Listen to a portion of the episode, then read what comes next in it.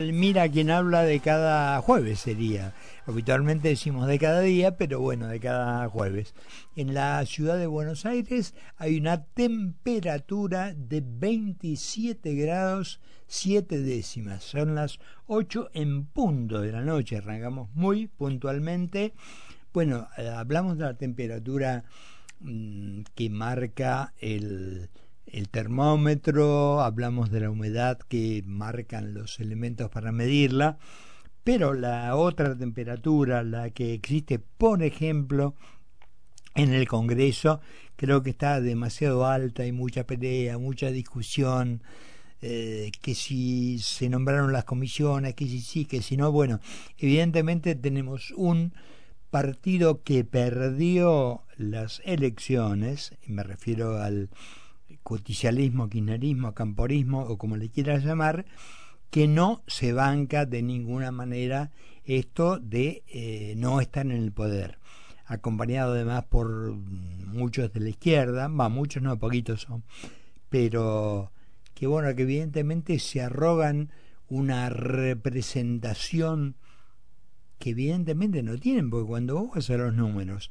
y ves que tiene el 1,4%, el, el 2,1%, el 0,8%, no sé lo que tienen, son absolutamente insignificantes y los oís este, hablar, gritar y defender como si estuvieran representando a un montón de gente que evidentemente no los vota, no les sigue, no los sigue y no les interesa. Y otro tanto hace bueno, y digamos, en esta andanada de figurar y estar y de hacer un poquito de ruido y figurar de alguna manera, siempre son eh, apoyando al kirchnerismo, a rolete, a todo lo que hagan, todo está bien, salvo que no puedan negociar alguna cosa que les interese puntualmente.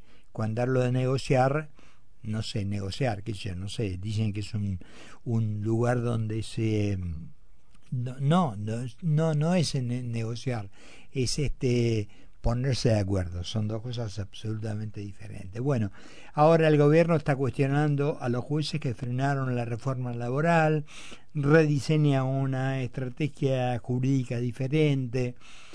Es decir, acá hay, si alguna vez eh, se dijo esta metáfora de poner palos en la rueda, nunca mejor aplicada nunca mejor replicada. Vamos a ver cómo le complicamos la vida a mi ley, cómo hacemos que su gobierno, tal como lo dijeron, sin ningún este tipo de, de disimulo, va a durar 20 días, va a durar un mes, se cae, todo esto no dura nada, este, vamos a cambiar, vamos a votar, y bueno, sí, sí, es lo que, es lo que están, lo que están buscando, pero de alguna manera creo que la sociedad, ¿viste cuando le quieren bajar el precio a Javier Milei? Te dicen, no, no, lo votó un 30%, el resto votó porque estaba disconforme, votó porque entre el malo y el más malo.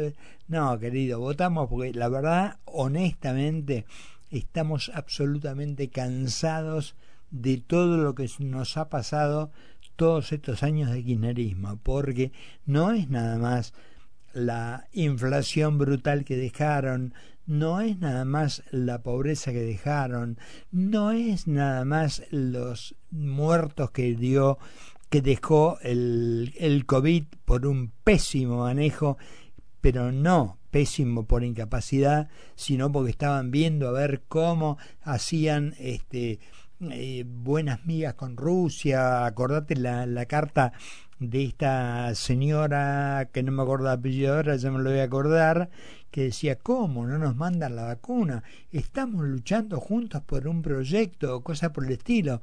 O sea, le calentaban los argentinos dos pepinos, querían hacer algo con Rusia. Negocio, no sé, negocio político, negocio económico, no lo sé.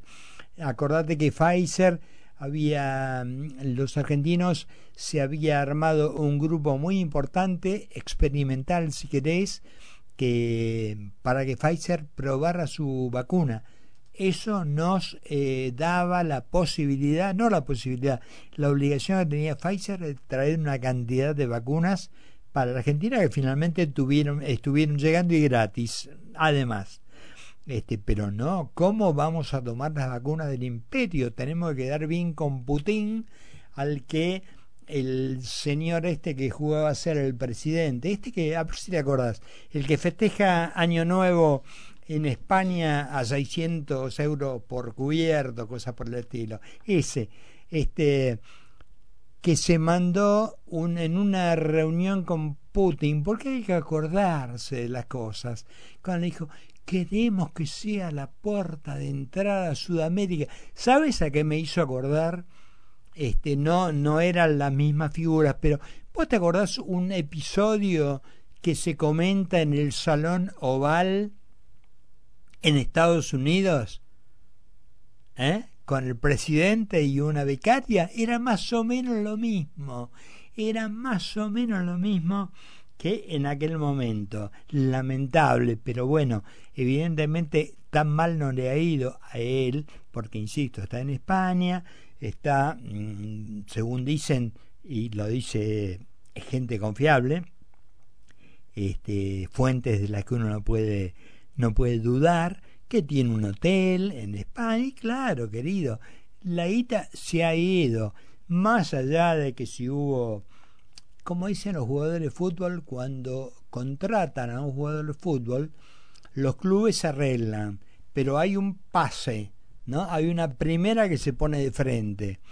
Y de esa se habló cuando la señora Fernández dijo, he decidido, bien al estilo le, le, había enseñado Andrea del Boca, este, he decidido que el presidente sea y yo la vice. Bueno, ahí se habla de que hubo un pase, no sé, a mí no me consta, no lo puedo decir, por eso digo, ahí se habla de que habría habido, qué sé yo, evidentemente tan mal no le va porque si vivía de prestado, entre comillas, en Puerto Madero, donde su amigo este Pepe Albistur lo, lo, acogía para decirle no, no vas a dormir en la calle, vení que yo tengo un departamento que me sobra, este, de repente ahora dueño de hotel en España y, y comiendo, festejando el, año a 600 dólares el cubierto, euros el cubierto que es un poquito más, este, bueno, qué sé yo, tan mal no les ha ido, por eso yo insisto que cuando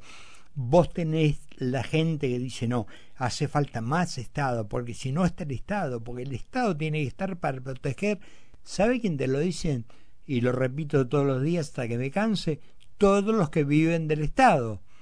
Entonces, más Estado, más Estado, porque yo vivo de esto, hermano, no me achiques el Estado porque me quedo afuera y cuando se quedan afuera todos los ñoquis que hay, todos los tipos que ni siquiera son ñoquis, ni siquiera trabajaban como en el caso que quedó eh, expuesto en la legislatura provincial con Chocolate Rigó, tipos que ni siquiera iban, tipos que prestaron el nombre porque tampoco cobraban la guita ellos, la guita volvía.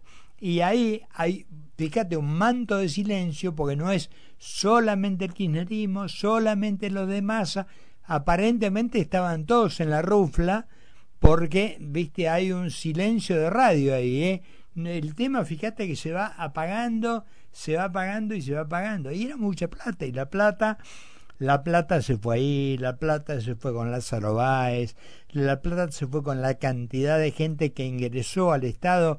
Contaba el, el ministro de Justicia, Mariano Cunio Libarona, que recorriendo el ministerio, se encontró con tipos sentados en un escritorio con la computadora apagada y le dijo, ¿y vos qué haces? Eh, pienso, bueno, ¿y qué estás pensando? No, eh, yo, en fin, con la computadora apagada.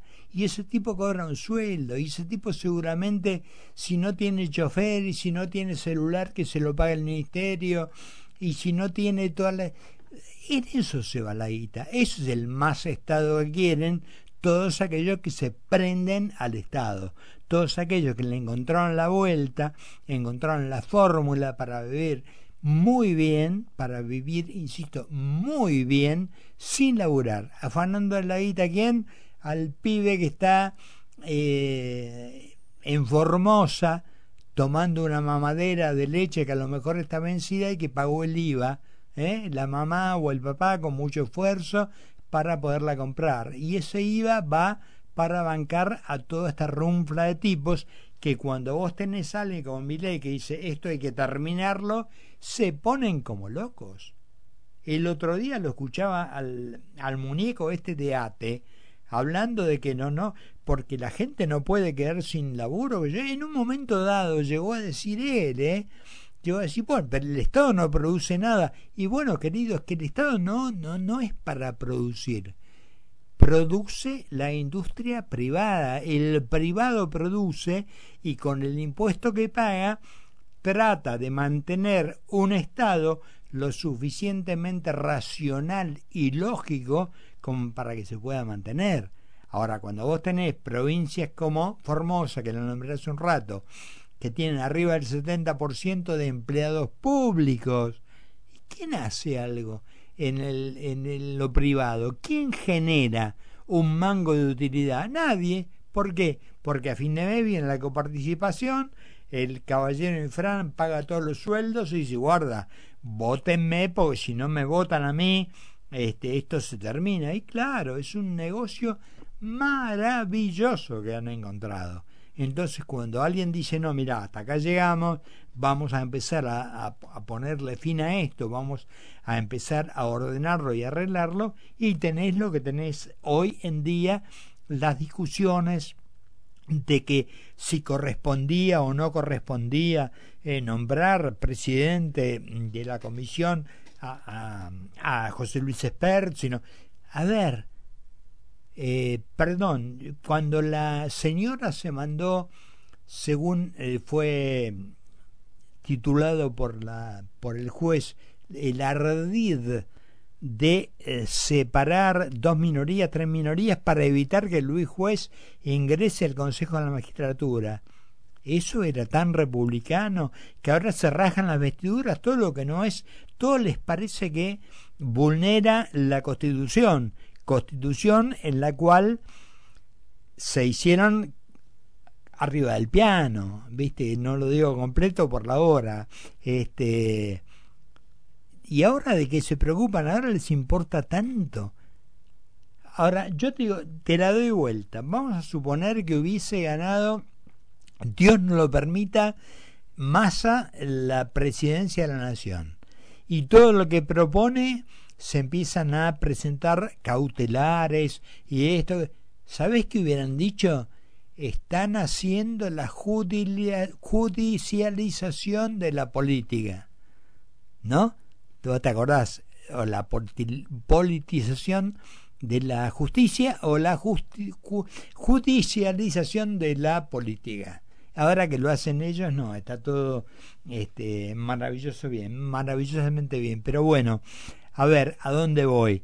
A que evidentemente todos tenemos que eh, apoyar a este gobierno, no porque sea mi ley, no porque sea, porque es alguien que viene con una idea que no es nada nuevo, es algo que funciona en todo el mundo, en todos los países a los que le va bien. Y nosotros queremos, o ellos querían, continuar en esto de que imprimimos una vez en un programa de televisión que se llama la, la que hacía Sofovich, Polémica en el bar, una niña que no me acuerdo el nombre, pero que era modelo, que estaba allí formando parte del... Le preguntó a Kisilov, Kisilov fue el ministro de Economía que nos metió en los 16 mil millones de dólares que hay que pagarle por la, por la vivada con IPF. Este, le preguntó, ¿usted sostiene que este, imprimir dinero no genera inflación? Y él le dijo, no, en absoluto, porque entonces la chica le dijo, discúlpeme, entonces, ¿por qué en vez de emitir 500 mil no emiten 5 millones o 50 millones o 5 mil millones y vivimos todos felices?